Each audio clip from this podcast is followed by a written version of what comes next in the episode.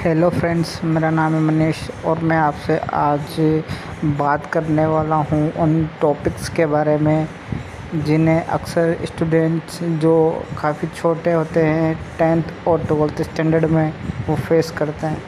तो पहला कॉन्सेप्ट ये है, जो आम तौर पर टेंथ और ट्वेल्थ स्टैंडर्ड के जो स्टूडेंट्स होते हैं, उन्हें काफ़ी ये प्रॉब्लम फेस करनी पड़ती है कि, जैसे कि रिज़ल्ट तब उनका आता है तो नेगेटिव रिज़ल्ट आता है, मान लीजिए, या फिर वो फेलियर हो गए तो उन्हें ये प्रेशर काफ़ी परेशान करता है कि लोग क्या कहेंगे।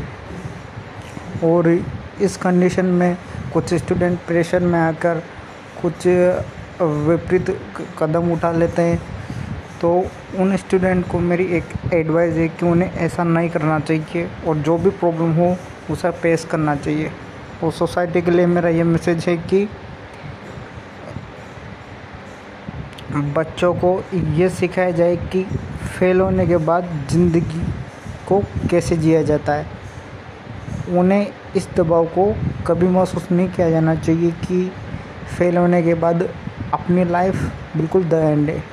यदि उनका एक इंट्रेंस एग्ज़ाम क्रैक नहीं हो नहीं हो पाता है तो कोई बात नहीं, सरकारी नौकरी से भी ज़्यादा और काफ़ी ऑप्शन हैं। भरने की ज़रूरत नहीं है। सोसाइटी के लिए मेरा यही मैसेज है कि बच्चों के अंदर उनके माइंडसेट को ऐसे ट्रेंड किया जाए कि उन्हें कभी ये फील नहीं हो कि फेलियर कोई चीज़ है। मतलब सोसाइटी को बच्चों को ये सिखाया जाना चाहिए कि फेलियर को कैसे डील किया जाता है। Thank you so much full listen me